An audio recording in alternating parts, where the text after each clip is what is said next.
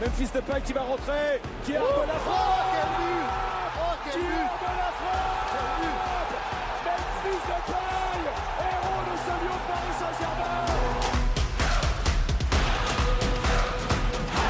Saint-Germain. Incroyable! 1-0! Il est incroyable, ce Coutinho, c'est le meilleur tireur de coup franc de la planète.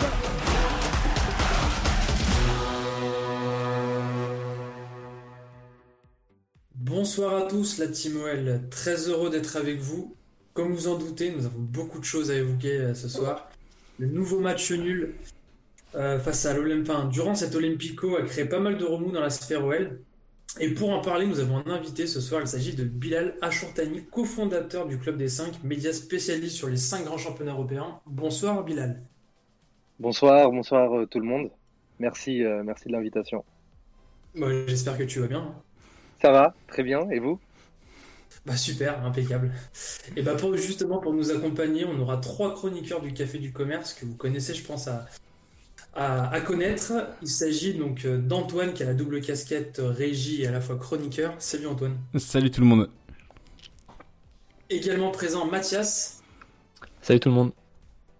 Et enfin Aymeric. Bonsoir à tous.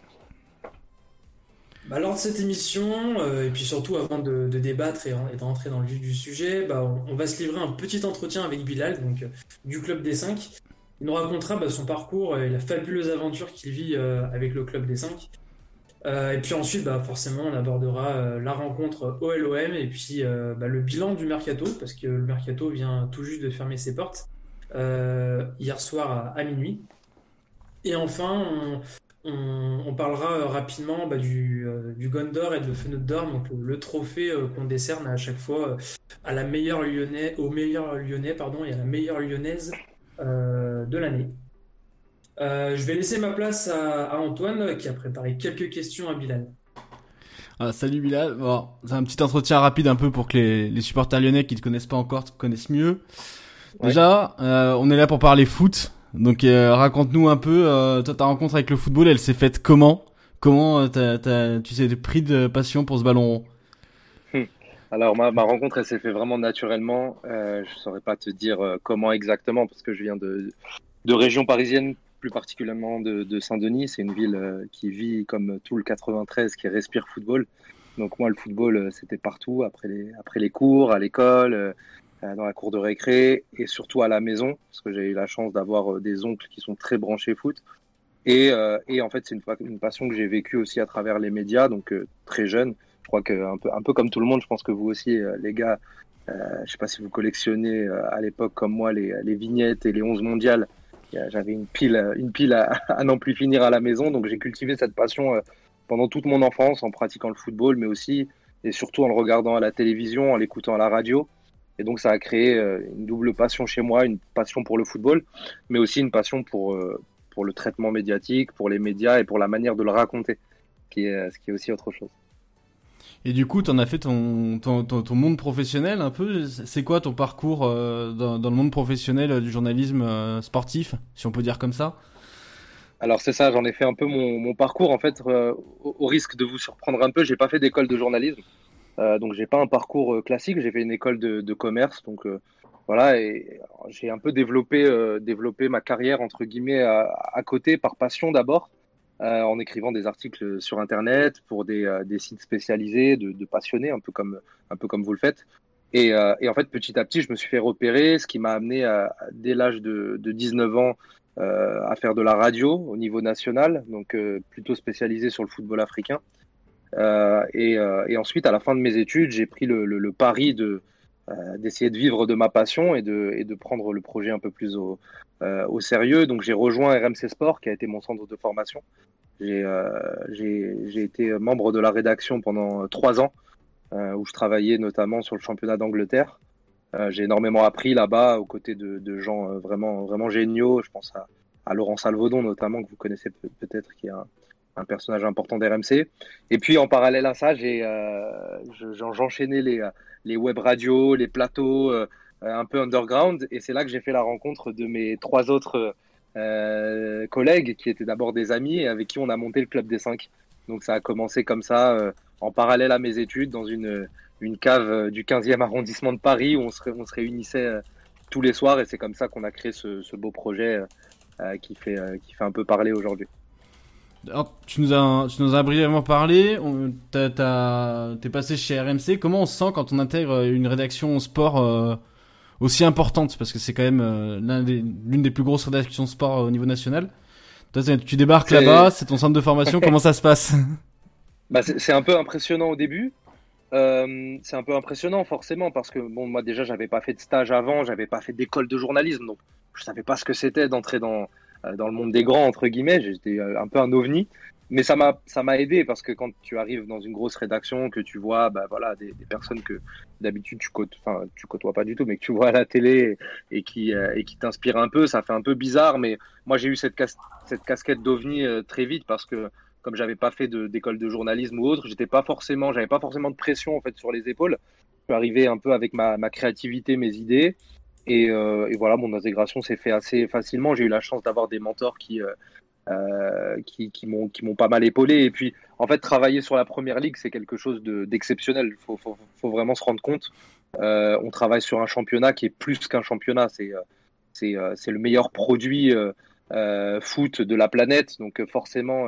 Ça met une barre d'exigence qui est très haute, et je pense qu'il n'y a pas meilleur centre de formation aujourd'hui que de travailler sur un championnat aussi important. Derrière, tu prends ce pari Club des Cinq, tu nous dis c'est une bande de potes. Enfin, raconte-nous un peu la genèse, parce que tu nous en disais un peu en antenne que vous aviez démarré de rien. Comment vous, enfin, ça vous vient l'idée, et puis comment ça évolue? Raconte-nous un peu l'histoire du Club des Cinq. Alors pour t'expliquer l'histoire, c'est d'abord une histoire d'homme en fait. Comme je te disais, moi, je faisais beaucoup de radio et en me faisant des contacts, on m'a proposé de rejoindre une radio étudiante à l'époque et sur une émission, qui s'appelait Eurofoot à l'époque et qui était une émission déjà de football européen, mais un peu plus généraliste, un peu plus large. Et là, je fais la rencontre de Samuel, Romain et Walid avec qui je m'entends tout de suite super bien. Et on a la chance à cette époque-là de recevoir tous les lundis des personnalités importantes du journalisme et du monde du football. Didier Roustan, Omar Da Fonseca, Alexandre Ruiz, énormément de gens qu'on reçoit dans notre petite cave du 15e, un peu en mode Tortue Ninja. Et en fait, à chaque fois, c'est le même constat. Les mecs viennent et ils passent un super moment et ils sont surtout bluffés, entre guillemets, par notre connaissance du foot européen, par le fait qu'on suive autant de matchs, autant d'équipes. Et à chaque fois, il y a ce constat-là qui ressort. Nous, en parallèle à ça, on se rend bien compte qu'en France... il y a un traitement du foot et de l'actualité qui est beaucoup, en termes de débrief en tout cas, centré sur la Ligue 1 ou parfois sur les Français qui évoluent à l'étranger. Voilà, les débriefs de matchs, ils le font très bien, mais c'est très français. Et nous, on est peut-être un peu plus de la génération du football européen. On a grandi avec la Ligue des Champions, avec l'équipe du dimanche, avec des programmes où tout de suite on a mangé le foot européen très tôt. Donc ce qu'on s'est dit, c'est que ce serait cool de lancer notre propre chaîne sur un média comme YouTube, qui est un média quand même assez jeune, et de parler aussi bien du Betis Séville que l'on parle de l'OL, que l'on parle du PSG ou que l'on parle de Tottenham. C'était ça le pari. On bouffait énormément de matchs et puis on s'est mis à se lancer en 2017. Et là, ça fait donc 3 saisons qu'on a créé le Club des 5 et ça a démarré comme ça en fait. C'est une histoire dans une cave du 15e. C'est une belle histoire quand même. L'OL dans tout ça, ta vision un peu de l'OL au cours de l'histoire et puis de l'OL aujourd'hui? Bah, ma vision de l'OL, elle est forcément positive au départ. Parce que bon, je suis de la génération 92, moi, donc autant vous dire que j'avais 10-12 ans quand l'OL raflait tous les titres. Donc même si j'étais pas forcément supporter lyonnais, on ne pouvait être qu'admiratif de ce que produisait Lyon. Et puis on a tous été quelque part un peu fans de l'OL en Ligue des Champions. Moi, j'ai eu beaucoup de mal sur le penalty non sifflé de Nilmar. Ça a été un souvenir très douloureux à l'époque, alors que j'étais pas du tout supporter lyonnais, mais...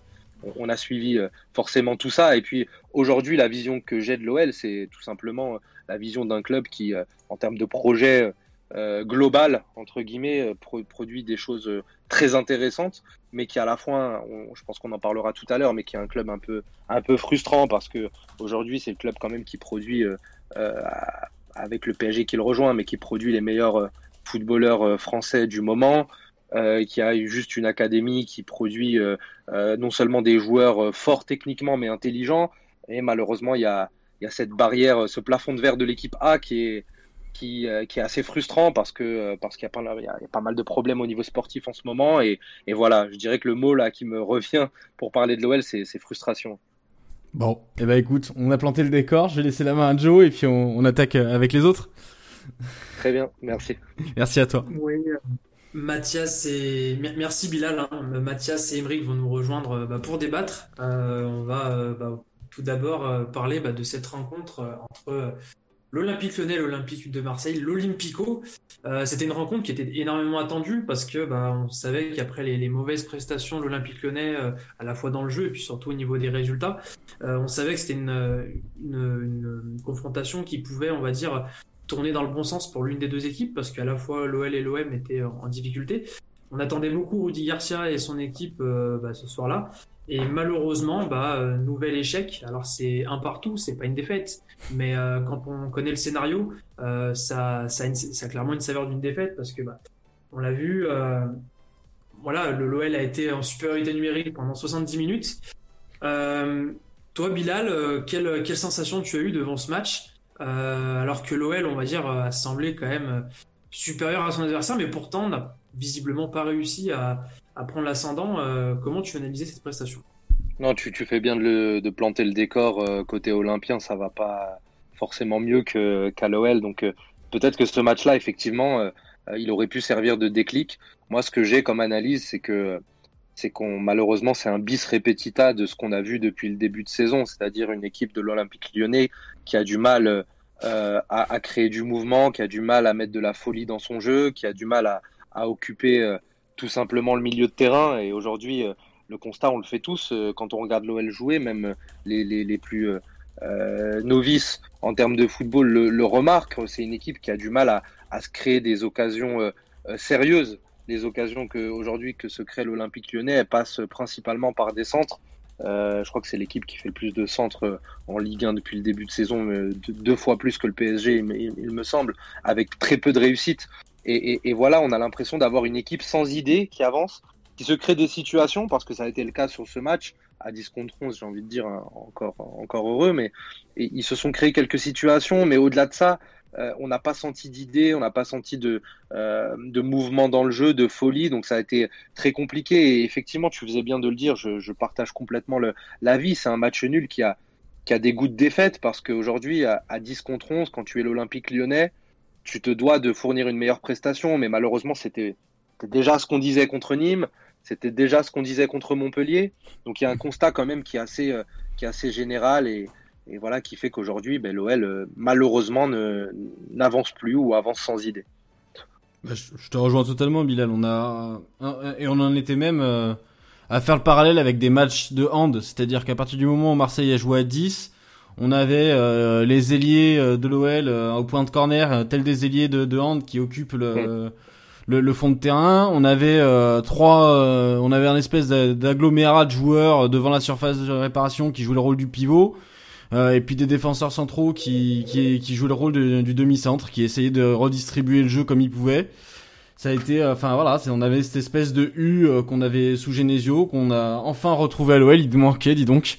Mais voilà, dans le stéréotype, dans le jeu, linéaire et sans accélération, sans envie, sans révolte, il y a plus de football à Lyon. On voit plus de football, on voit cette espèce d'enchaînement de passes sans solution. Et il y a pas un joueur qui prend la responsabilité à un moment de se démarquer, de décrocher, de venir provoquer la différence. Donc c'est un peu étonnant, et puis on voit qu'il y a des joueurs qui sont toujours dans ce stéréotype là, qui continuent d'avoir leur place dans le 11. On devine pourquoi, parce que c'est Rudy Garcia entraîneur, on sait qu'il y a des indéboulonnables. Mais voilà, c'est lancinant, on avait presque envie de prendre le deuxième à la fin pour se dire allez, au moins sur une défaite, il y en a un qui résistera pas longtemps. Mais c'est dingue, on a résisté pendant des années, et ici au Café du Commerce, je pense que on a tous résisté à l'envie de se dire sous l'époque Genesio, on va souhaiter une défaite pour qu'ils partent. Mais enfin voilà, ça fait 3 ans et demi qu'on est mangé à ce rythme-là, et je pense que même les plus résistants commencent à céder et à se dire bah on rêverait que le club prenne une ou deux fessées pour que les problèmes soient balayés, quoi. Pour éviter de répéter tout ce qui a été dit dans les analyses de match, et de toute façon il y a les rediffs des Let's Go précédents sur toutes les plateformes. Et ben ce que j'aimerais rajouter, c'est que même du côté de Marseille et du côté de l'OL, bien sûr, la production est assez honteuse. C'est-à-dire, on parle d'un match dimanche soir. Bilal, tout à l'heure, tu parlais de la Première Ligue comme produit. Si on regarde les deux matchs, il y a un 7-2 d'un côté, donc évidemment les buts c'est pas la qualité du match, mais là entre les deux matchs il y a quand même un fossé énorme entre ce que veut proposer deux équipes phares du championnat pour une rencontre phare un dimanche prime time. Je trouve ça assez honteux. Et du côté de Marseille, c'est pas non plus tout à attribuer au carton rouge, parce qu'évidemment tu pourrais dire bon, match couperé, carton rouge extérieur, il ferme le jeu, c'est normal, mais avant le carton rouge c'était déjà les intentions de jeu de Marseille, ouais. Et dans les autres matchs, même contre des équipes plus faibles, c'est déjà l'intention de Marseille. Donc les deux Olympiques et des ambitions de jeu aussi basses, c'est très inquiétant pour la Ligue 1 et c'est très honteux surtout. Ah, en plus, je te rejoins complètement. Vas-y. Je te rejoins complètement, Mathias, là-dessus. Parce que franchement, lors des 10-15 premières minutes de Marseille, alors que sur le papier, il y a quand même une équipe solide avec des joueurs qu'on n'apprécie pas forcément ici au Café du Commerce, parce qu'il y a une certaine rivalité qui s'est créée et qui a été nourrie pas mal de chaque côté, mais il y a quand même des sacrés joueurs. T'as quand même Payet, t'as quand même Thauvin, t'as quand même Rongier qui est quand même un joueur intéressant, Sanson de temps en temps qui peut l'être, Boubacar Kamara qui est en 6, pas forcément là où je le préfère, mais qui peut apporter des choses. T'as quand même moyen de faire un peu de jeu, et là il y a vraiment un refus total. Pourtant il n'y a pas un pressing phénoménal de côté Olympique Lyonnais non plus, on les prend pas à la gorge, donc c'est une véritable tactique imposée par Villas-Boas, je pense, c'est une véritable volonté de ne pas jouer. Et par rapport à ce qu'on disait sur le U et sur le fait qu'on jouait au hand plutôt qu'au foot, pour moi il y a deux raisons principales à ça. La première, bien évidemment, c'est qu'au centre, c'est-à-dire que ça soit quelqu'un qui joue en 10 ou en 9 ou en 9,5, bah ça décroche jamais pour proposer un appui, pour faire un 1-2, ça ne bouge pas, les attaquants se cachent. Dembélé, il est rentré une vingtaine de minutes, il s'est caché derrière les défenseurs, il ne propose pas un relais au milieu pour faire un 1-2. À la fois, les milieux ne proposent pas de faire des 1-2, à part éventuellement Howard de temps en temps.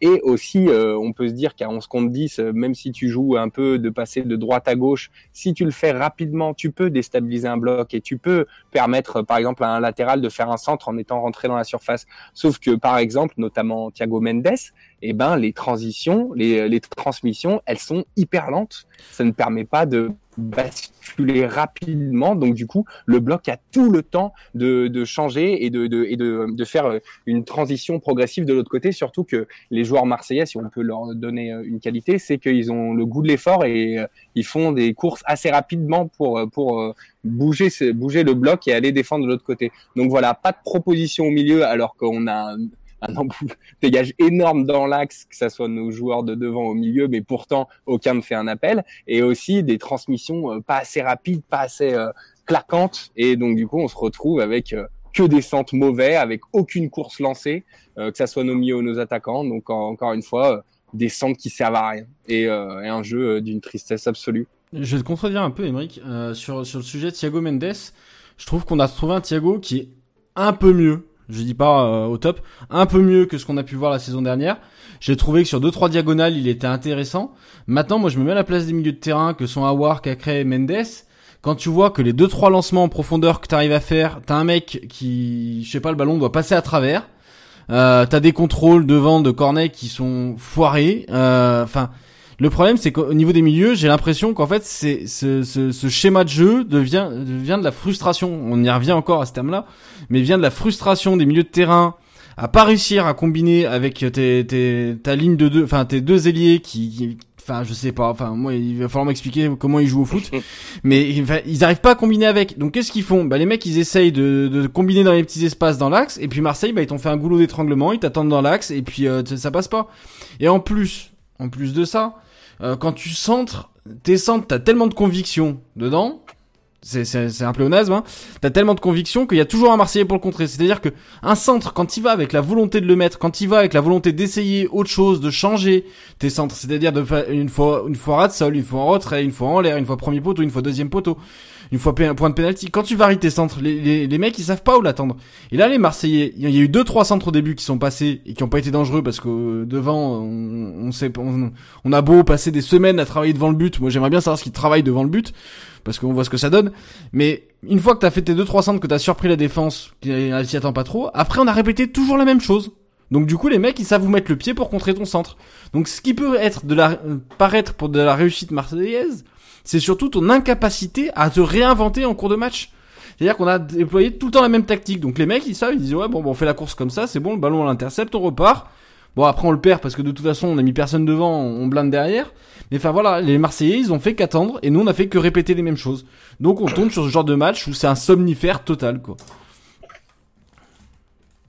Je suis d'accord avec toi et là où il y a à blâmer du côté des attaquants axiaux sur le manque de course, de volonté, d'appel dans la surface. C'est à mettre un peu en contexte dans le sens où je pense qu'on a des très mauvais centreurs aussi. Peut-être qu'il n'y a pas assez de courses, mais Dubois et Cornet sont pas des bons centreurs parce que dès que Barr s'est amusé à faire 2 ou 3 centres, ils étaient quasiment dangereux tout le temps. Il en a loupé un qui est tombé second poteau en sortie, mais sinon ces centres, ils font beaucoup plus mal que n'importe quel au centre de nos 2 latéraux. Et même nos milieux font des centres plus intéressants. Donc certes, il n'y a pas assez de mouvement dans la surface et j'en veux beaucoup, notamment à Dembélé. Je comprends pas ce qui se passe parce que c'est un super joueur de tête. Ouais, en plus, il ne sait se placer. Ah non, mais il y était vraiment pas. Non, mais il n'a pas joué, c'était Kadewere. Non, oui, mais il a joué. Après, il a joué une vingtaine de minutes quand on assiégeait la cage et il était inexistant. Et Kadewere, les gens sont un peu tombés dessus. Moi, je les trouvais pas inintéressants du tout parce que d'une, ils se battaient beaucoup plus que les autres. Bon, on va pas non plus mettre comme qualité principale de se battre quand t'es un attaquant d'une équipe qui est censée être sur le podium. Mais ce qui est intéressant, c'est qu'aussi, ils décrochent et ils proposent des 1-2, ils bougent un peu. Ouais. Il remise, il propose des choses. Il ne se cantonne pas, il dépasse ses fonctions, il fait quelque chose. Dembélé se cachait entre la ligne des milieux et la ligne des défenseurs. Et même là où il est censé être bon, c'est-à-dire le duel, la tête, l'engagement physique, inexistant encore, enfin totalement inexistant. Je sais pas ce qui se passe dans sa tête. S'il y a un blocage avec Garcia qui le met sur la touche, en tout cas, il n'est plus là. Messieurs, pour moi, il y a différentes manières aussi d'analyser les performances individuelles des joueurs. Je comprends que vous soyez déçus parce que effectivement, certains joueurs sont pas au niveau, certains sont décevants, certains sont.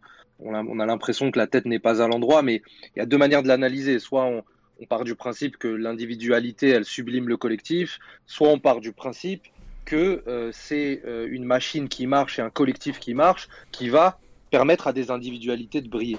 Toujours la même chose, c'est-à-dire qu'au final, l'an dernier, c'était parfois Depay. On disait ah mais tiens, il est décevant, il devrait plus porter l'équipe. Des fois, c'était Aouar. Il doit porter l'OL un peu plus haut, il doit être plus constant. Mais en fait, ce qu'on remarque au final, c'est que il y a un manque de travail cruel. Et moi, je suis désolé de le dire parce que on l'a vu contre Nîmes. Il y a une occupation de l'espace qui est très compliquée. On n'a pas l'impression qu'il y a des combinaisons qui soient travaillées à l'entraînement. C'est des choses qui se répètent. L'entraînement aujourd'hui, c'est la révision et puis le week-end, c'est l'examen final, c'est le conseil de classe. Et aujourd'hui, quand on a... Moi, je veux pas tirer sur Rudy Garcia, mais j'ai été très surpris quand j'ai écouté les déclarations d'après-match et que Rudy Garcia dise que le problème, c'est le manque de réussite et qu'il ne faut pas jouer autrement que de la manière que vous décrivez depuis tout à l'heure. Moi, ça me choque. Parce qu'aujourd'hui, celui qui est tributaire de cette vision, de ce travail-là, on parle des joueurs, mais globalement, celui qui doit initier l'idée de jeu qui doit être différente, c'est Rudy Garcia. Et aujourd'hui, dans la presse, il nous explique que en fait, non, son idée de jeu, c'est ce qu'on voit. Le problème, c'est ça, c'est que ça commence de là. Alors, on peut être déçu des joueurs, mais à un moment donné, il y a des choses qui ne me trompent pas. Moi, Toko Ekambi, je l'ai énormément suivi via le Club des Cinq quand il était à Villarreal. Le gars, il marchait sur l'eau. Parce qu'autour de lui, il y a une animation, parce qu'il y a du mouvement, parce qu'il y a une idée de jeu. les Aouar, les Cacré, c'est pareil. Si on les met pas dans les meilleures dispositions, si on n'est pas dans une volonté de créer quelque chose à l'entraînement, de répéter des combinaisons, d'avoir des choses qui se créent au milieu de terrain, des alternatives. Et puis si on rate, c'est pas grave. Je pense que ce qui frustre aussi les supporters lyonnais en général, c'est pas forcément le manque de résultats, c'est le manque de résultats et le manque de manière. Parce qu'aujourd'hui, quand tu regardes ton équipe, qu'elle fait un mauvais résultat, mais que tu as vu des choses, que tu as vu du mouvement, que tu as vu de belles actions, du spectacle, des choses qui donnent envie, je pense que la défaite, tu peux l'oublier. Ou tu peux, en tout cas, tu peux patienter en attendant que la réussite arrive. Mais là, le problème avec Garcia, c'est qu'il nous parle de manque de réussite, alors qu'il y a déjà un manque de jeu avant d'avoir un manque de réussite. Et ça, il ne le dit pas. Donc ça, c'est problématique. Et je vous dis, vous parliez aussi de Dembélé, mais ça aussi, on peut en parler. La gestion de Dembélé, depuis qu'il est à l'OL, elle est un peu problématique. L'an dernier, il joue tous les matchs. Nous, on se faisait les débriefs à chaque fois à l'émission et on se disait, mais les gars, quand est-ce que Dembélé va souffler ? Quand est-ce qu'on va avoir un Amine Gouiri qui va entrer en jeu et qui va le soulager ? Le problème, c'est que... Ouais, c'est ça, mais le problème, c'est que Dembélé joue tous les matchs, que derrière, il est mis à la cave au moment le plus important, celui du Final 8, de cette fin de saison qui est un peu folle. Et derrière, on s'étonne de retrouver un joueur qui met plus un pied devant l'autre et qui est en manque complet de confiance. Donc, franchement, c'est un cercle vicieux. Pas d'idée de jeu. L'OL se transforme un peu en FC Centre et puis derrière les attaquants perdent en confiance parce qu'aujourd'hui quand ton boulot d'attaquant il se limite à se mettre dans la boîte et à attendre que ça arrive, bah, tu le fais un match, tu le fais deux matchs et puis au bout du troisième match, dès que tu as une occasion, tu tremblotes. Donc ça c'est vraiment un cercle vicieux, mais je pense qu'à un moment donné il faut aussi se concentrer sur l'origine de ce problème, et pour moi Rudy Garcia il a une responsabilité qui est quand même très importante. Bah, surtout, en plus, quand tu dis, quand tu te mets dans la boîte et t'attends, faudrait déjà qu'ils attendent quelque chose, parce qu'aujourd'hui, les centres, ils arrivent même pas, donc, enfin, voilà, c'est encore plus frustrant. 20%, je crois, 20% de réussite sur les centres, c'est... Et moi, Bilal, t'as totalement raison, mais ce qu'il y a, c'est que ça fait tellement longtemps qu'on a aucune production collective et que, parce que l'époque Genesio, c'était le FC exploit individuel qu'on appelait. En fait, ce qu'il y a, c'est que, on a fait une croix, en fait, tristement, on a fait une croix sur une production collective, sur une idée de jeu, sur un fond, sur des mouvements, des triangles, des choses, qu'est-ce qui se passe, des choses. Non, c'est que des exploits individuels, c'est que des illuminations de paille, de Aouar, de Dembélé de temps en temps, des choses comme ça. Donc oui, tristement, oui, on l'analyse que par l'individuel, parce que le collectif, il n'y en aura pas tant que c'est Garcia, il n'y en aura pas tant qu'on fait pas le choix d'avoir un entraîneur qui a des idées et qui les impose et qui peut amener son staff et qui a la vraie confiance de quelqu'un, c'est-à-dire de la direction, de Olas et éventuellement de Houllier qui lui parle à l'oreille. Bah oui, tristement, on fait le choix de parler que de l'individuel parce que je pense qu'inconsciemment, on a fait une croix sur le collectif. Oui, c'est le collectif, ça fait des années qu'on le voit plus. Et puis je vais me rabâcher par rapport à la semaine dernière quand on parlait de l'entraîneur par intérim, de la possibilité d'un entraîneur par intérim. Mais il y a un moment où il faut se poser la question de l'animation offensive. Ça fait 5 ans qu'on a des problèmes d'animation offensive. Ça fait 5 ans qu'on a le même entraîneur des attaquants. Moi, je veux pas faire de lien que vous avez fait trop facile, mais il y a quand même une question à se poser. Et quand tu vois que les spécifiques attaques à l'entraînement, ils sont bossés avec les 3 titulaires de devant, éventuellement 1 ou 2 centreurs, moi, tu me feras pas croire qu'on fait une animation offensive avec 3 mecs et 3 plots.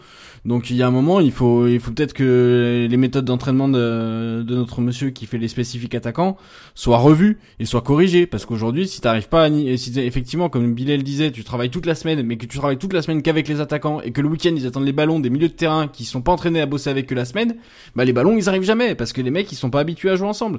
On va jouer qu'un match par semaine. Donc avant on était meilleur parce que les mecs ils enchaînaient, donc ils jouaient ensemble. Mais si là les mecs ils se voient que le week-end, ils vont pas combiner, hein. Et puis ce qu'il y a, c'est que Garcia, on commence à en parler de toute façon, on pourrait en parler pendant des heures, mais il a détruit toute possibilité de faire un jeu, du jeu, mais il a aussi détruit toute possibilité de collectif et de dépassement des individualités, parce que une grosse partie des joueurs ne peuvent plus le voir en peinture, on le sait. Et donc, du coup, même si on peut pas produire collectivement, on est censé pouvoir gagner des matchs, même beaucoup de matchs, rien que par nos individualités. Sauf que la plupart de nos individualités, là, les a détruits. On sait très bien comment fonctionne Garcia. C'est que la première année, ça va à peu près. Nous, on a eu quelques mois. Voilà, une épopée en Ligue des Champions pour moi où il est même pas le père de cette épopée, loin de là. Et en fait, dès la deuxième saison, même pas dès la deuxième demi-saison, bah du coup, tout le monde le déteste. Le vestiaire explose. Plus rien ne va. Enfin, on n'a même pas eu le droit à notre année où ça va à peu près, quoi. Et en plus, il a planté, tu parlais de Dembélé tout à l'heure, Bilal, en plus, il a planté des opportunités de transfert vis-à-vis de ses joueurs. Dire que moi, Dembélé, je suis persuadé que s'il fait le final 8 et qu'il performe, et encore, il plante un doublé face à City. Ouais. Mais je suis persuadé que si le mec, tu le gardes en confiance, qu'il te fait 2-3 premiers matchs de Ligue 1 qui cartonnent, il y a des clubs qui viennent le chercher. Aujourd'hui, s'il y a personne qui est venu le chercher, c'est qu'il a pas pu enchaîner, quoi.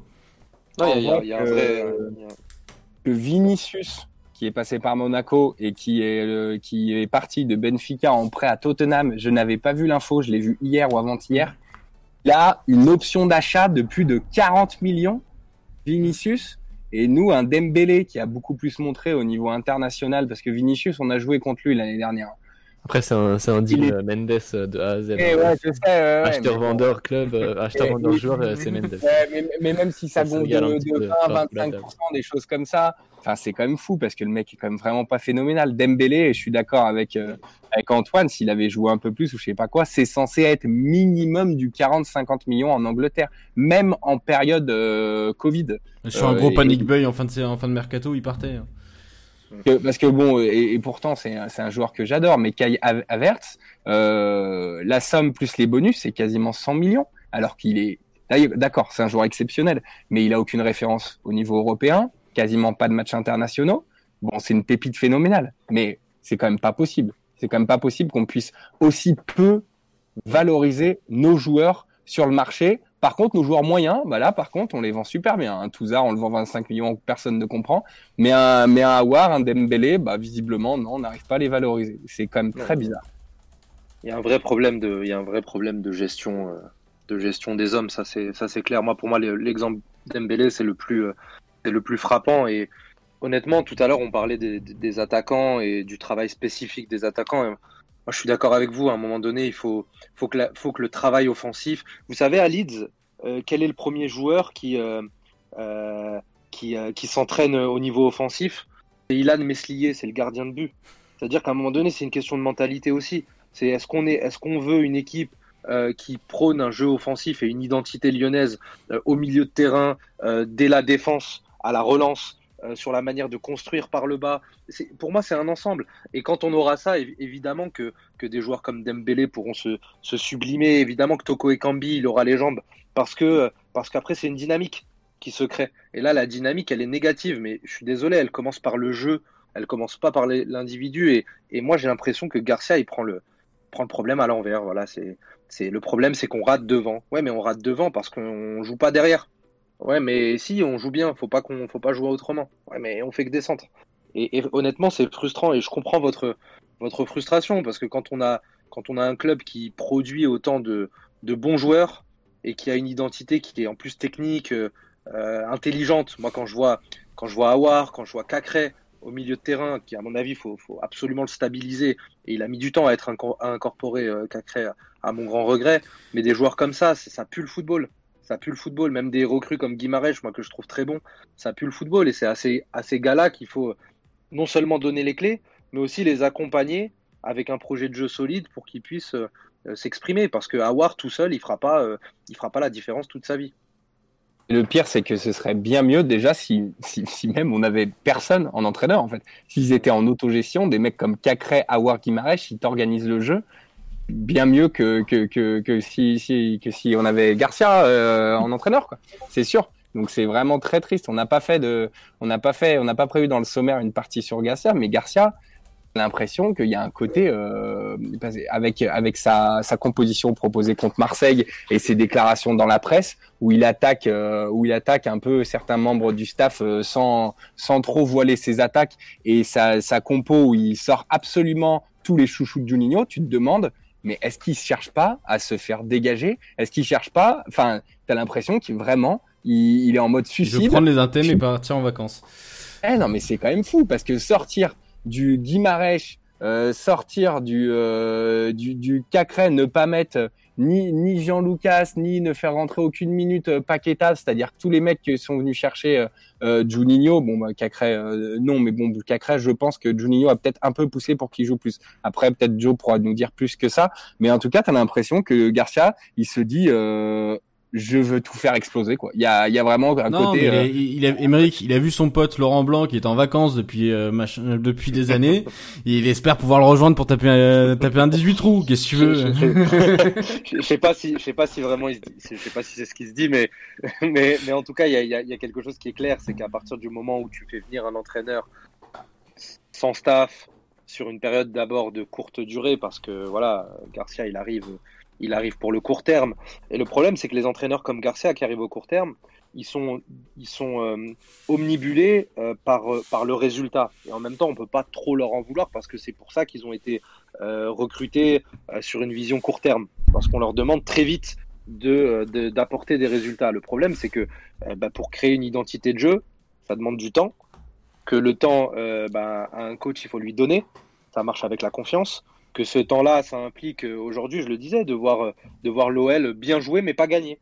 Ça, c'est des étapes dans un club. Et je pense qu'aujourd'hui, vous, suiveurs invétérés de l'OL, vous êtes, coupez-moi si je me trompe, mais demain, si vous voyez l'OL bien jouer sans forcément gagner, je suis pas certain que ça vous déçoive autant que ce que vous voyez aujourd'hui. Ah ouais, ouais. Et ces étapes-là, malheureusement, je veux pas exonérer Garcia, parce que depuis tout à l'heure, je dis que ça va pas, mais effectivement, à partir du moment où tu prends un coach sur une logique qui est très court-termiste, on ne peut pas forcément jeter la pierre uniquement sur lui parce que clairement, lui, ce qui compte, c'est les résultats en fin de saison pour continuer l'aventure.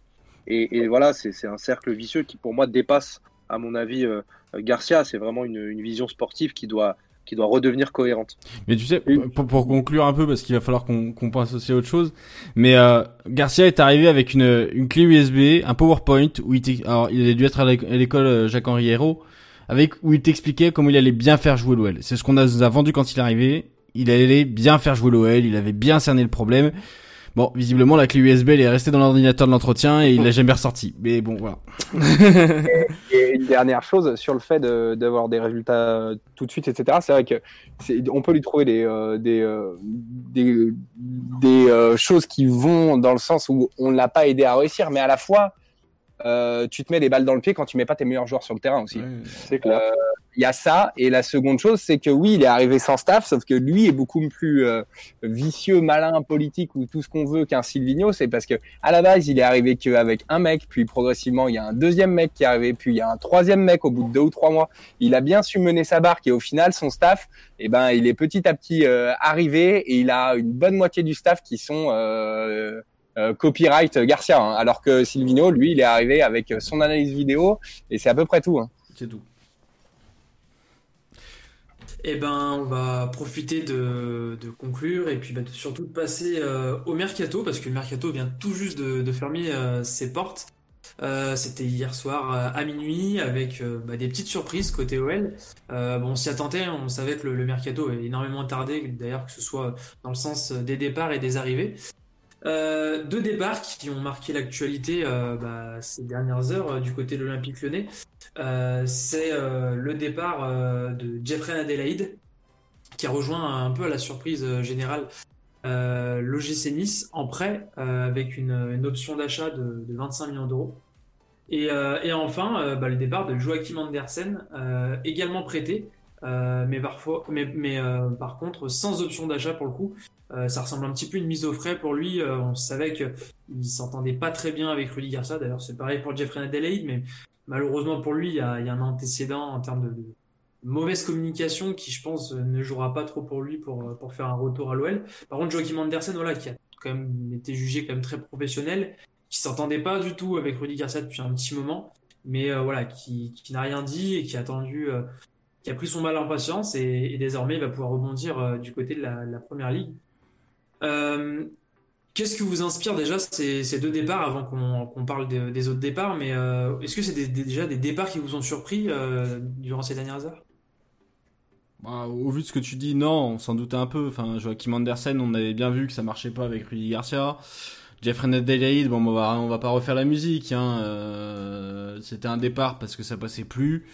On sait pas ou on peut pas dire ce qui s'est passé en coulisses, mais enfin voilà, c'est des hommes sur lesquels Garcia comptait pas. Bizarrement, c'est des hommes que Maurice a fait arriver l'été dernier. Donc voilà, ils vont manquer. Je pense qu'Andersen manquera plus que peut-être de Jeff Reine-Adélaïde, où le milieu est quand même bien blindé. Mais bon, on verra ce que donneront leurs remplaçants. Et puis, je pense que Joachim Andersen, on le reverra sous le maillot de l'OL et je pense qu'il reviendra que plus fort. Ouais, je suis assez d'accord sur à peu près tout, sauf peut-être la conclusion, malheureusement. Je pense que c'est bien que ces deux joueurs aillent prendre du temps de jeu autre part, qu'ils soient peut-être un peu choyés dans leur club où ils vont arriver. Donc, je pense que Reine-Adélaïde, on a beaucoup de rancœur par rapport à lui, mais on a tellement d'écho sur le fait que c'est un bon gars, que le mec est un pro, est vraiment un humain bien, et qu'il est juste mal conseillé. Et peut-être aussi, on l'a un peu poussé dans ses retranchements dans le club. Et en soi, il y a un côté de moi qui me dit, je suis content qu'ils soient désirés par d'autres clubs et qu'ils vont être mis peut-être dans des meilleures conditions et que peut-être ils vont pouvoir revenir à l'été prochain avec un entraîneur qui les voudront, qui les feront jouer dans des meilleures conditions. Ça, c'est bien. Par contre, Joachim Andersen, alors à la fois arrivé en première ligue alors que son principal défaut, c'est les duels et sa confiance en lui, et à la fois arrivé à Fulham, où Fulham qui ne les voit pas descendre cette année, je suis pas sûr du choix, mais en même temps, c'était peut-être le seul choix qu'il avait, la seule porte ouverte. Donc bon, pourquoi pas. Mais je pense que c'est plutôt bien que les deux puissent partir. À surveiller quand même comment Reine-Adélaïde, qui a son jeu qui est beaucoup fait de courses, de percussions, de lignes percées par le dribble et la vitesse, comment il va se remettre de sa blessure au ligament croisé. J'ai un peu peur quand même. On va voir. L'OL compte du coup 15 départs sur ce mercato. Bertrand Traoré, Martin Terrier, Amine Gouiri, Oumar Soley, Kenny Tété, Fernando Marsal, Cyprien Tatarosano, Raphaël, Anthony Rachopi, Mapou Yanga-Mbiwa, Jeff Reine-Adélaïde, Joachim Andersen, Lenny Pintor, Youssouf Koné et Pape Cheikh Diop. Je vous rassure, c'est pas un monument aux morts, mais c'est bien le mercato. Et puis Joe, on peut en rajouter deux, puisque l'OL a communiqué sur le prêt de Héritier de Jong avec option d'achat. Et on n'avait pas mis dans le listing parce que c'est vraiment l'équipe réserve, mais Besselé qui était arrivé et qui reparti en prêt immédiatement. Il y a Dramé aussi qui est parti. Voilà, donc on peut même monter à 18 si on cherche l'ensemble de l'effectif sous contrat. C'est quand même, on n'est pas loin de l'AS Monaco qui a fait 25, mais c'est l'AS Monaco, ils ont 70 ou 80 joueurs sous contrat, je crois. Voilà, c'est ça. Faut ramener à toute proportion gardée. Ah, on est encore loin. C'est beaucoup de départs et surtout l'OL ne nous habituait pas à ça auparavant, mais en même temps c'est aussi un petit peu le premier mercato que sur lequel Johnny a pu vraiment impacter. Ah là, ça s'est passé lui. Est-ce que vous pensez que finalement, dans le sens des départs, ce mercato a été plutôt réussi, dans le sens où déjà il y a deux gros départs qui ne font pas, il y a deux gros joueurs qui ne font pas présents de cette liste, et pourtant qu'on imaginait partant, c'est Oussem Aouar et Memphis Depay. Je pourrais même rajouter Moussa Dembélé, qu'on aurait imaginé partant il y a encore peut-être 6 mois en arrière. Moi je suis un peu étonné du départ de Mapou Yanga-Mbiwa. Je le voyais bien rester en réserve. Non, blague à part, ouais, on est un peu étonné. Après, ce qu'il faudra voir, c'est les joueurs qui restent, dans quel état ils restent. Maintenant, le coup de balai, on s'y attendait un peu. Est-ce qu'ils soient aussi efficaces ? Non, peut-être pas. Enfin, franchement, j'attendais pas à ce qu'on arrive à en faire partir autant. On a viré les. Enfin, c'est dur à dire, mais les boulets, on va dire les joueurs qui correspondaient pas forcément à la philosophie de jeu qu'on voulait développer. Plus les joueurs où il y avait du surplus à leur poste. Enfin, je pense à Tété et Raphaël.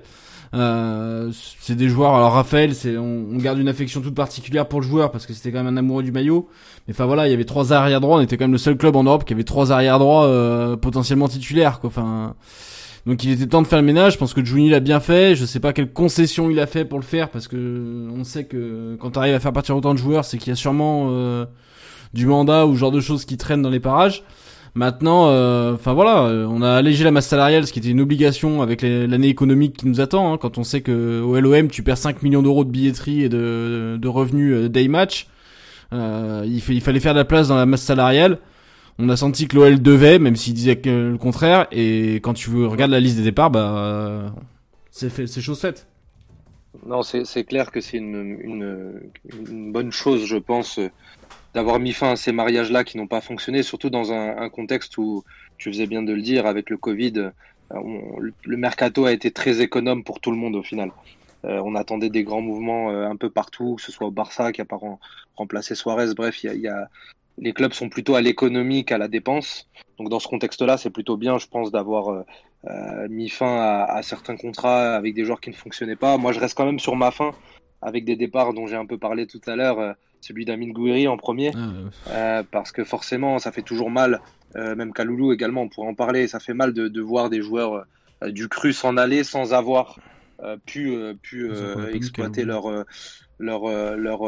potentiel. Donc clairement, c'est un peu dommage, je trouve. Mais pour moi, les deux vrais recrues de l'OL aujourd'hui, c'est Aouar et Depay. Je trouve que clairement, le fait de les avoir gardés et là, en l'occurrence, le contexte Covid a fait beaucoup de bien, parce que ça a empêché certains clubs de se bousculer ou d'aller plus loin dans les négociations. Mais aujourd'hui, ça reste quand même important d'avoir des joueurs d'un standing, de ce standing-là dans ton effectif, parce que clairement, ils peuvent débloquer des rencontres. Maintenant, sans travail, ils n'y arriveront pas. Quand je dis sans travail, c'est pas travail de leur part, mais travail collectif autour de l'OL et ce dont on a parlé tout à l'heure. Mais voir avoir une saison de plus en Ligue 1, moi, je trouve ça sympa quand même. J'avais quand même des réserves sur... effectivement, les deux meilleurs joueurs qui sont restés, voire les trois meilleurs joueurs si on compte Dembélé, mais vu l'état dans lequel il est actuellement, c'est plus tellement un des meilleurs joueurs. C'est que pour évaluer, déjà il faut savoir dans quel état ils sont restés. Est-ce qu'ils vont vite retrouver la tête à la compétition? Je pense que oui, puisqu'ils ont tout à fait intérêt. Depay doit trouver le meilleur club possible librement, et ça va pas passer par se lamenter toute une année sur le banc.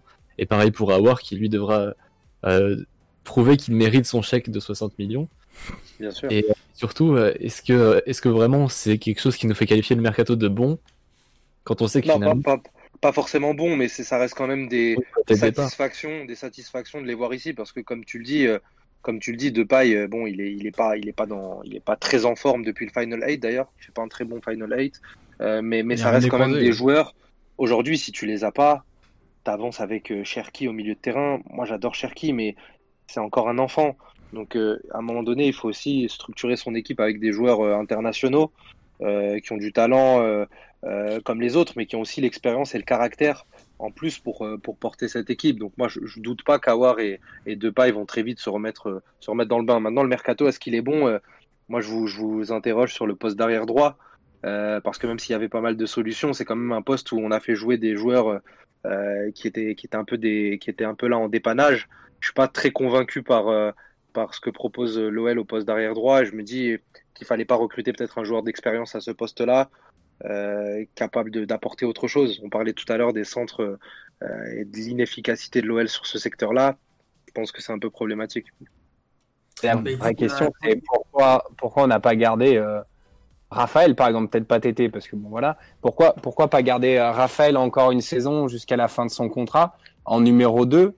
Plutôt que d'aller en 2 ou 1 bis, plutôt que d'aller chercher des Chiglio. Je vais pas non plus précipiter la chose, parce qu'on va en parler juste après, mais je suis désolé, des Chiglio n'apportent pas plus de certitude que Raphaël. Après, peut-être que Raphaël voulait être numéro 1 éventuellement, c'est peut-être la raison, mais je suis d'accord que c'était bien de faire un coup de balai du côté des latéraux, mais peut-être que là, il a été trop gros et que du...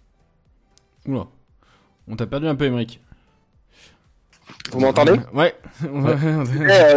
Du coup, on a été obligé de récupérer ce joueur dont on va parler dans quelques minutes. Je suis pas sûr qu'on ait gagné au change. Non, effectivement, la question est toute trouvée pour le mercato entrant. Deux surprises il y a ces dernières heures du côté arrivé à l'OL. Eh bien, c'est Mathias Dicilio dont tu parlais, Aymeric, qui a rejoint l'OL pour venir concurrencer Léo Dubois, qui se retrouvait un peu seul sur son côté, même si à un moment donné on avait évoqué la possibilité de Malo Gusto, et puis même Sinali Diomande, de pouvoir un peu dépanner à ce poste-là, parce que Diomande avait fait une belle prestation dernièrement pour dépanner à ce poste-là. Finalement, on savait que Rudy Garcia forçait en interne pour pour l'arrivée d'un latéral droit. C'est Mathias Di Sciglio. Bon, forcément, c'est un joueur qui est pas forcément au mieux en ce moment et qui, bon, on va dire, est certainement pas à l'apogée de sa carrière en plus. Bon, Aymeric, tu as commencé à en parler. Vous les autres, qu'est-ce que vous en pensez de cette recrue? Est-ce que vous pensez surtout que c'était la recrue qu'il fallait à ce moment de la saison et surtout pour venir proposer une vraie solution alternative à Léo Dubois? Je pense que c'est ni une recrue dont on doit attendre beaucoup de choses, ni une recrue qu'on doit descendre. Voilà, c'est juste des recrutements d'appoint. Si c'est une bonne surprise, il jouera plus. Sinon, on le verra 10 matchs par an, mais il n'y a qu'une année, du coup. Bon, c'est pas non plus quelque chose d'incroyable. Par contre, il y a toujours l'ironie du fait qu'on soit obligé de panic buy, panic loan, un joueur le dernier jour du mercato, alors qu'au début, à ce poste-là, on avait 4 personnes. Et autre ironie, il y a Kalulu qui a préféré partir très vite et qui finalement se retrouve bloqué à Milan derrière la même situation presque qu'à l'OL, et l'OL qui manque de son côté de défenseur droit. Donc, bon, moi j'avais hâte d'avoir l'avis de Bilal sur le sujet de Sciglio, parce que lui qui suit les 5 grands championnats, du coup, moi j'avoue que je connais très peu, j'en ai pas entendu que du bien, mais peut-être que Bilal va nous rassurer, ou au contraire. Bah, honnêtement, De Sciglio, il ne fait pas partie des joueurs les plus utilisés par la Juve, loin de là. Je crois qu'il totalise 60 matchs depuis 2017, donc c'est pas un premier choix. C'est ça, c'est pas du tout un premier choix. Et si ma mémoire est bonne, et là ça me remémore les émissions du Club des Cinq, saison 1 ou 2 je crois, Rudy Garcia avait déjà proposé à l'époque à l'OM De Sciglio quand il y était. Donc moi j'ai tendance à me méfier un peu des transferts, parce qu'on a vu comment ça s'était passé à l'OM avec certains noms qui sont arrivés. Honnêtement, c'est un joueur qui a, sur les rares fois où je l'ai vu jouer à la Juve, parce qu'il y en a quand même eu, c'est un joueur qui est propre dans ses interventions, qui a un sens, une lecture du jeu, un sens de l'anticipation qui est intéressant. C'est pas le joueur le plus rapide ou le plus c'est pas entre guillemets le prototype du latéral moderne, mais c'est un joueur qui a un bon sens du jeu, a une bonne lecture du jeu. Maintenant, il jouait très peu, donc en termes de confiance, on peut pas dire que ce soit un joueur qui est énormément de référence. En termes d'expérience non plus du coup. Donc ça va être assez curieux de voir dans quel dispositif Rudy Garcia va l'intégrer, parce que si c'est dans une défense à 3 et qu'il joue un rôle de piston, on va lui demander énormément sur le plan offensif. Je suis pas certain que ce soit son style de jeu. S'il joue derrière, il va falloir justement qu'il apporte un peu plus de différence aussi dans une défense à 4, parce qu'on a vu que l'OL misait beaucoup, voire trop, sur les côtés. Pour l'instant, moi, je suis pas ultra emballé. Après, je sais pas si c'est Antoine qui disait qu'il fallait donner sa chance au produit. Évidemment, ça c'est une règle pour tout le monde. On va attendre, parce qu'après, je pense que vous allez parler de Ben Lamry. Ça fait partie des joueurs que vous connaissez moins aussi en France, mais donc des fois on peut avoir de bonnes surprises. C'est pas dit que De Sciglio ne s'impose pas, mais voilà, l'OL n'est pas allé chercher une référence à son poste. Moi, le seul truc que je vais rejoindre, tu vois, Youssel dans le chat, qui dit Garcia va finir par nous mettre à gauche pour pousser Barre sur le banc. Rire jaune, oui, bah rire jaune et à moitié sérieux, parce que je pense qu'il en est capable. Donc quand tu vois que Barre passe après Cornet, peut-être que Cornet passe après De Sciglio pour le poste d'arrière gauche. Je sais pas quelle est sa hiérarchie, quoi. L'arrière gauche à la Juve lors des derniers mois. Je rebondis par rapport à ce que disait Mathias. Oui, il aura qu'une dizaine de matchs à se mettre sous la dent cette saison.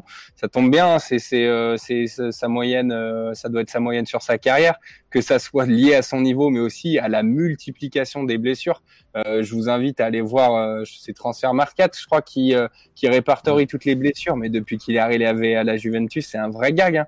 On a recruté le Johan Gourcuff arrière droit, c'est phénoménal. Il y a vraiment un nombre de blessures qui est fabuleux. Alors, il a certainement pas un niveau phénoménal. Il est très souvent blessé. Le risque aussi, c'est qu'il prenne la place de numéro 1 ou 2 à gauche, suivant ce que décide Garcia. Après, Garcia, par rapport à Barre, je pense qu'il fait un peu d'intox, hein. Quand il dit oui, Cornet est encore un peu devant, ouais, c'est bizarre, pourquoi t'as pas mis Cornet arrière-gauche contre Marseille, et sachant que t'as au moins 10 offensives devant, pourquoi t'as mis Cornet ailier du coup? Parce que bon, ça Cornet, ouais, mais Cornet, t'en es déboulonnable, tu le sais. Super, voilà. Bah, ça ne gêne pas de mettre des attaquants axiaux sur les côtés, hein. Il l'a toujours fait, il le fait avec l'OL tout le temps, donc non, je pense pas que ça soit ça le problème. Je pense qu'il se rend compte petit à petit que Barre est bien meilleur, parce que il est peut-être pas bon entraîneur et il est très politique, mais il est pas complètement con. Je pense qu'il a vu que Barre était bien meilleur. Par contre, il y a une vraie interrogation avec Mathias Desiglio, ce que je comprends pas, c'est qu'il a une quarantaine de sélections en équipe d'Italie. À quel moment, comment? Je veux bien qu'il n'était pas mauvais les premiers mois avec Milan, mais à part ça, c'est quand même assez fou, sachant que bon, il y a d'autres Italiens sur les côtés aussi. J'ai du mal à comprendre, parce que sa quarantaine de sélections, ça n'a pas été tout le temps avec le même sélectionneur qui aurait pu en faire son chouchou. Donc bon, c'est vrai que là, je suis un peu perdu avec ce joueur. Oui, bon, après c'est le poste de latéral droit, honnêtement, c'est aussi une carence pour beaucoup de sélections, beaucoup de clubs, et on l'a vu, bon bah l'Italie n'a pas échappé à la règle. Et puis Dubois est titulaire en EDF, hein, donc comme il dit très bien Tim Napoule. Voilà, on a deux internationaux arrière droit. C'est beau. Ouais, c'est pas faux. Bon, sinon, on avait une autre recrue importante. Bilal en a parlé brièvement précédemment. Il s'agit de Jamel Benlamari, qui était finalement une recrue assez surprise. C'était pas un joueur qu'on attendait, puis il n'y a pas eu trop de rumeurs jusqu'à là, sachant que bon, c'était Simakan qui avait été évoqué précédemment. Et là, donc Benlamari vient en provenance d'Arabie Saoudite, donc El Shabab de la capitale saoudienne. Ça tombe bien en plus, parce qu'on a justement un fin connaisseur du joueur. C'était pas prévu d'ailleurs quand on a invité. Et ça tombe super bien, parce qu'il avait fait un thread il y a à peu près un an, et il nous le définissait comme le Bonucci d'Alger. Et puis il nous avait fait un thread très intéressant en nous décrivant un petit peu le parcours du joueur. Est-ce que tu peux nous évoquer un petit peu son parcours pour ceux qui n'auraient pas eu l'opportunité de lire ce thread? Mais, du coup, ouais, Benlamari, je blaguais un peu, hein, quand je parlais de Bonucci, mais c'est un défenseur de la génération 80-89 en Algérie. Donc il a joué d'abord dans un club qui s'appelle le NAD, qui est l'ancien club de Rabat Madjer. Et en fait, Benlamari, il fait un peu partie de la génération sacrifiée en Algérie, pour la simple et bonne raison qu'aujourd'hui, vous connaissez tous Youssef Attal, Hicham Boudaoui et tout El Melali, tous les Algériens talentueux qui est en Ligue 1, mais il y a 10 ans, le marché algérien, il était très confidentiel, et c'était très difficile pour beaucoup de joueurs de sortir de ce championnat, parce que c'est un championnat qui était très peu visible, et en plus de ça, miné par pas mal de problèmes de gestion, etc.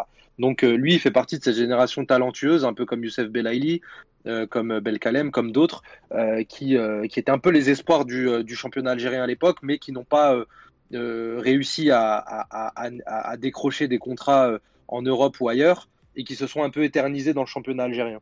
Donc Benlamari, pour vous expliquer, il joue les éliminatoires des JO avec l'Algérie, il est capitaine des JO 2012 à Londres, et à cette époque-là, il est censé devenir l'un des meilleurs défenseurs de la sélection. Il y a ce transfert qui se fait pas. Entre-temps, l'Algérie devient quand même une nation assez importante sur le football, d'abord africain, puis ensuite un peu international, à leur échelle évidemment, mais avec de belles perfs en Coupe du Monde, avec voilà, un peu de jeu. Donc les gens commencent à s'intéresser à l'Algérie, il y a des joueurs qui explosent. Et puis entre-temps, Benlamari, il reste un peu à moisir dans le championnat algérien. Et pour ces joueurs-là, qui ont du talent et qui ne signent pas en Europe, il y a une destination qui est toute faite, qui est le golf.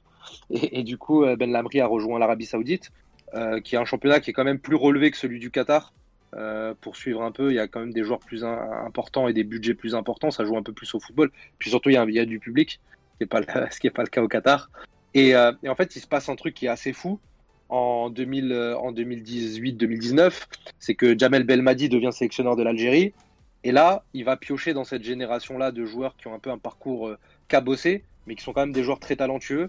Et il se met à titulariser Jamel Benlamari lors d'un match contre le Togo à l'extérieur avec l'équipe d'Algérie. Ce match-là, l'Algérie le gagne 4-1. Jamel Benlamari fait une prestation juste exceptionnelle. Il met Adebayor et toute l'attaque du Togo dans sa poche. Et depuis, tout simplement, il n'a plus jamais quitté son poste de titulaire en sélection. C'est devenu un indéboulonnable. Il y a la CAN 2019 qui arrive et puis il fait une CAN juste exceptionnelle. Honnêtement, il a été bien meilleur que tous les autres défenseurs du groupe. Grosse force de caractère, grosse capacité à gagner les duels, même dans les relances longues, il a été très bon. Maintenant, voilà, je vous ai dressé un peu son portrait. Il fait une CAN incroyable, il est encore titulaire en sélection. Donc, sur ce qu'on a vu en 2019, c'est un très gros joueur. Maintenant, il y a ce parcours cabossé en club qui fait que, voilà, il n'a pas réussi à se stabiliser dans un club de très haut niveau pour les raisons que j'ai évoquées. En Arabie Saoudite, il était quand même titulaire et capitaine de son club. Donc sur ça, il n'y a pas de souci. Il a prouvé qu'il était toujours dans les équipes type là-bas. Mais voilà, ça reste un joueur qui a explosé sur le tard et qui a été révélé au très haut niveau à 30 ans. Sa première sélection, c'est à 29 ans avec l'équipe d'Algérie. Il y a une question comme sur le chat, je pense que Bilal, tu pourrais y répondre. C'est est-ce qu'il est prêt pour une équipe qui vise l'Europe en Ligue 1 ? Alors, je sais pas si on parle en tant que titulaire, en tant que remplaçant, mais tu vois, est-ce que pour toi la taille du club colle ? Bah, c'est vrai que c'est une vraie question. C'est une vraie question. Honnêtement, c'est une vraie question, c'est un vrai challenge. Après, ces joueurs-là, ils ont quand même, je pense qu'il faut se rendre compte, ils ont quand même une force de caractère et une capacité à s'adapter très vite qui est quand même incroyable. Aujourd'hui, quand on en vient à participer à une CAN alors qu'on n'avait pas connu la sélection et qu'en 3 matchs on devient le patron, ça reste la CAN, mais ça montre quand même une force de caractère et un sang-froid qui est quand même incroyable. On avait eu le cas aussi avec Slimani quand il est arrivé en Ligue 1 où les gens se disaient ouais mais il a joué au Portugal, c'est bien beau, il était remplaçant à Leicester, mais mine de rien il est arrivé et il a montré un visage complètement incroyable. En plus, en Ligue 1, on a tendance aussi à se dire ouais, la Ligue 1 c'est fort et tout ça, mais c'est vrai qu'on voit aussi des choses.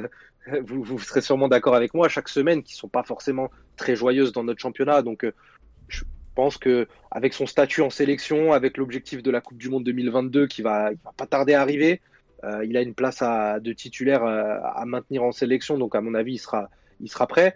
Est-ce qu'il sera prêt maintenant ? Ça, par contre, je sais pas parce qu'il a pas beaucoup joué avec son club. Il est parti au clash. Pour une histoire de salaire impayé, c'est un peu fréquent ça en Arabie Saoudite.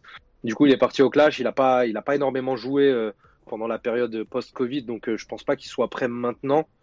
Mais d'ici peut-être un mois, on verra, je pense, un bon Jamel Benlamri. Surtout qu'il arrive gratuitement. Donc, et il y a une CAN d'ici la Coupe du Monde ? Ouais, la CAN. En fait, la CAN 2021 a été décalée. On sait pas quand. Je sais pas si ça a arrêté en juillet prochain. Mais la CAN a été décalée, ou je crois en janvier prochain, pas celui-là, mais celui d'après. Donc il va jouer une CAN avant la Coupe du Monde 2022.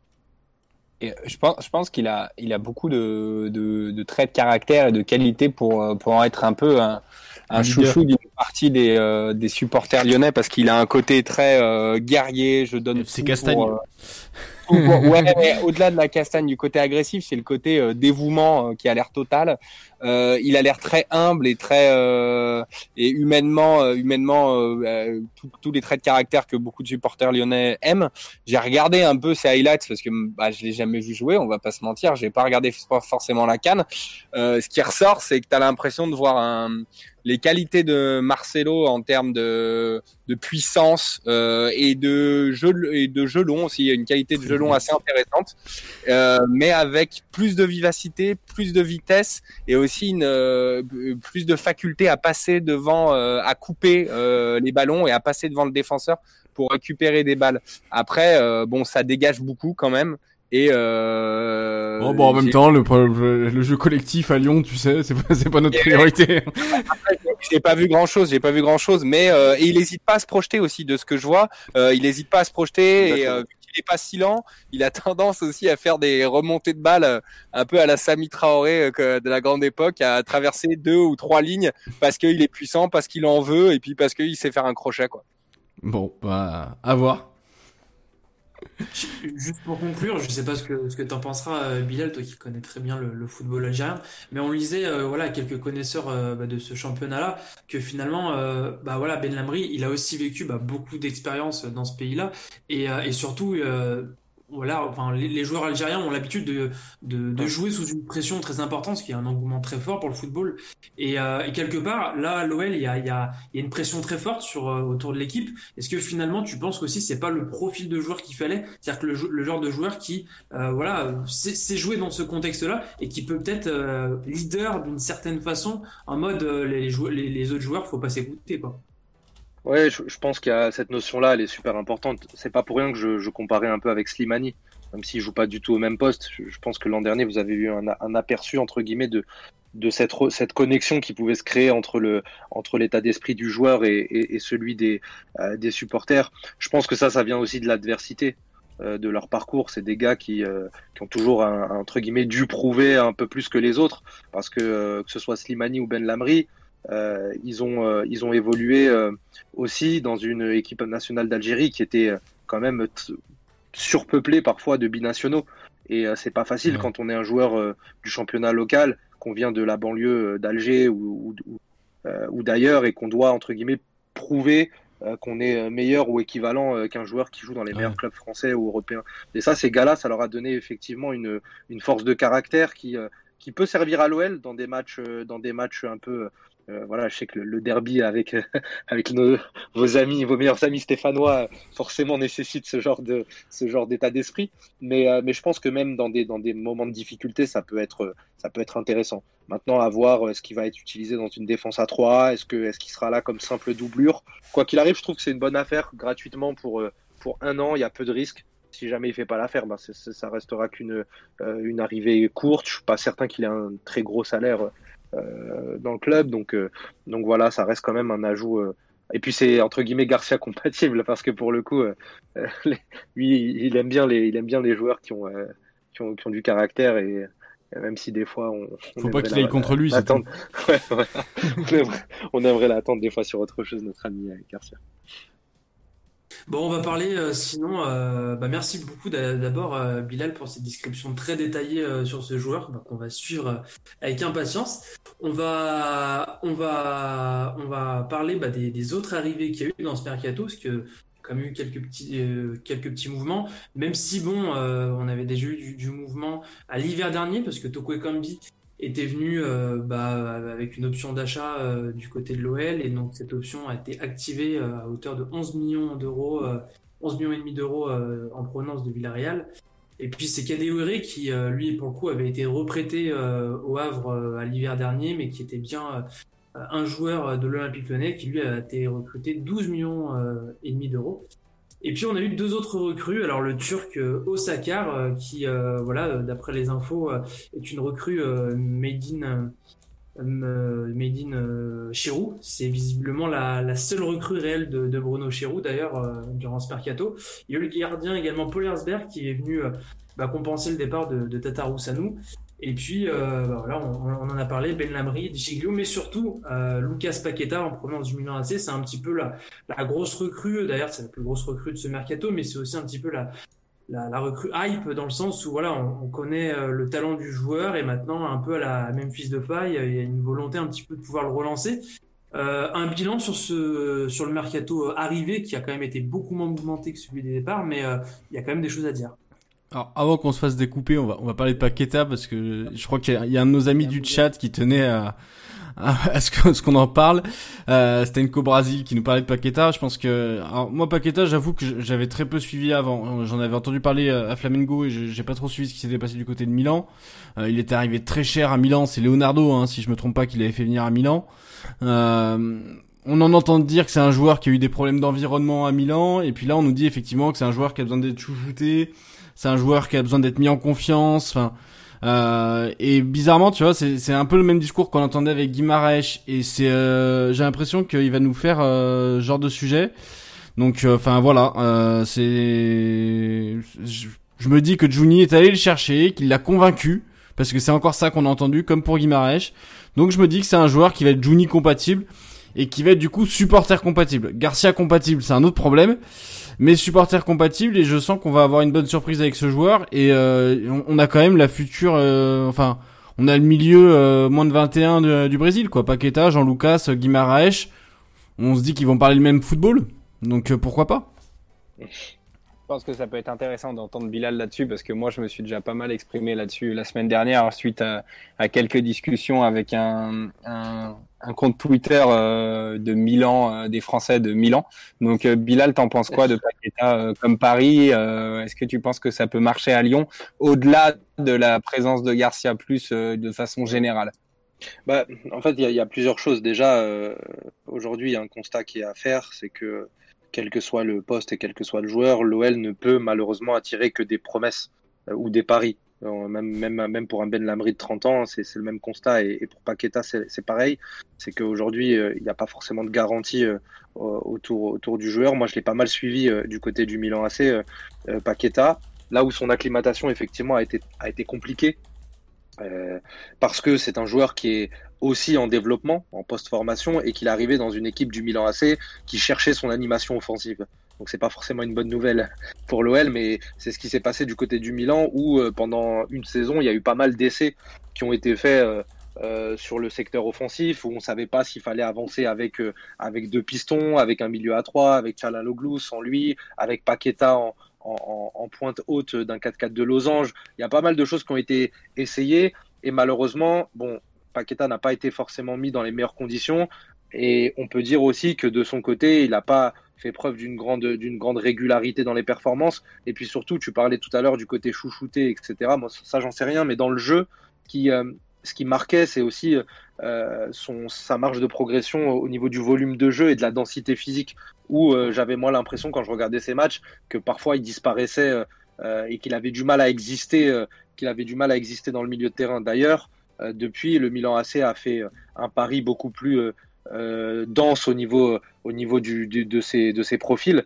puisque aujourd'hui le club avance avec des joueurs comme Kessié, Bennacer en double pivot, Rebic qui a eu une place qui est ultra importante depuis la saison dernière, et évidemment Zlatan Ibrahimovic. Donc on est plus sur des clients physiques assez importants que sur un milieu de poche comme peut l'être Paqueta. Donc il a eu du mal à exister dans cet effectif-là. Maintenant il est à l'OL. Le problème, c'est que c'est toujours pareil, c'est qu'un pari, quand tu l'amènes, il faut lui mettre tous les ingrédients pour que son talent puisse éclore.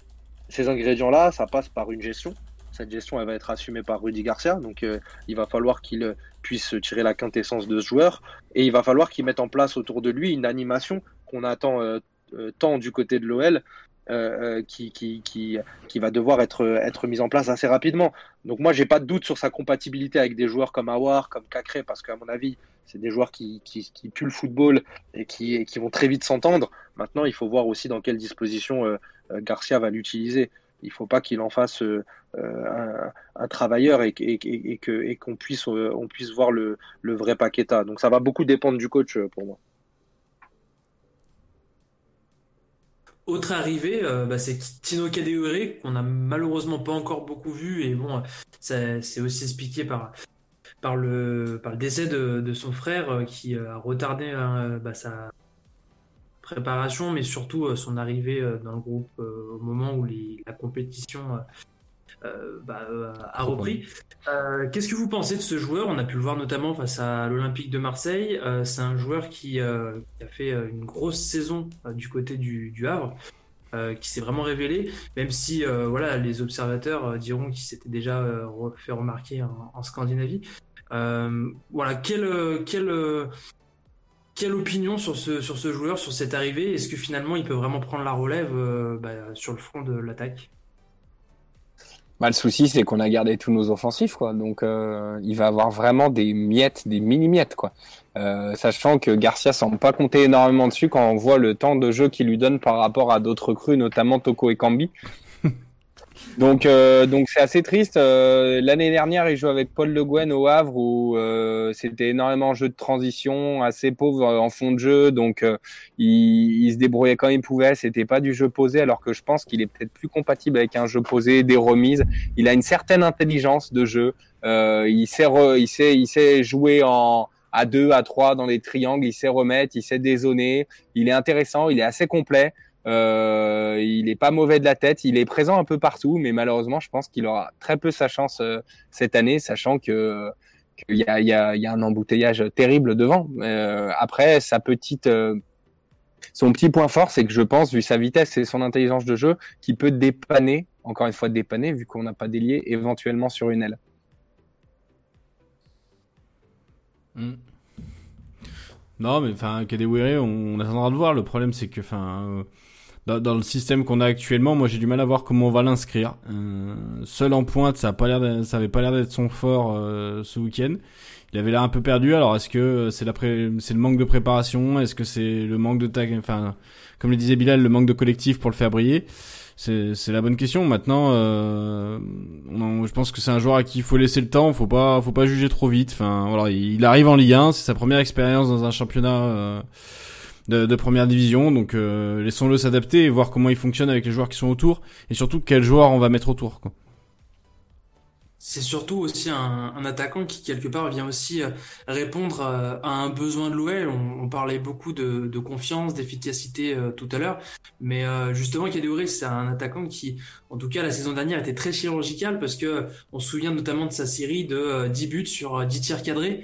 Il avait une réussite assez incroyable, mais qui s'expliquait aussi surtout à une capacité à bien placer ses frappes, à les placer assez fortes.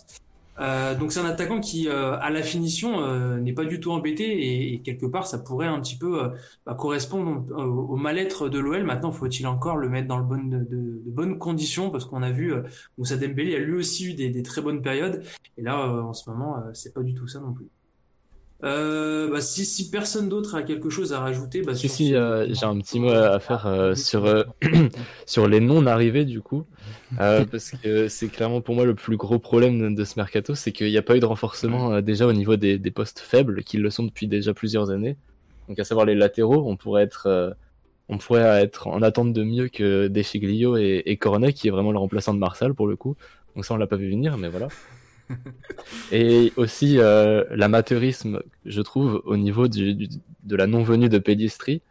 Donc qu'un club et qu'un joueur refuse, ça arrive, mais qu'on est passé 3 semaines sur ça et qu'a priori il n'y ait pas de plan B après le refus, je trouve ça vraiment dommage. Et surtout, c'était justement un des postes faibles qui nous manquait.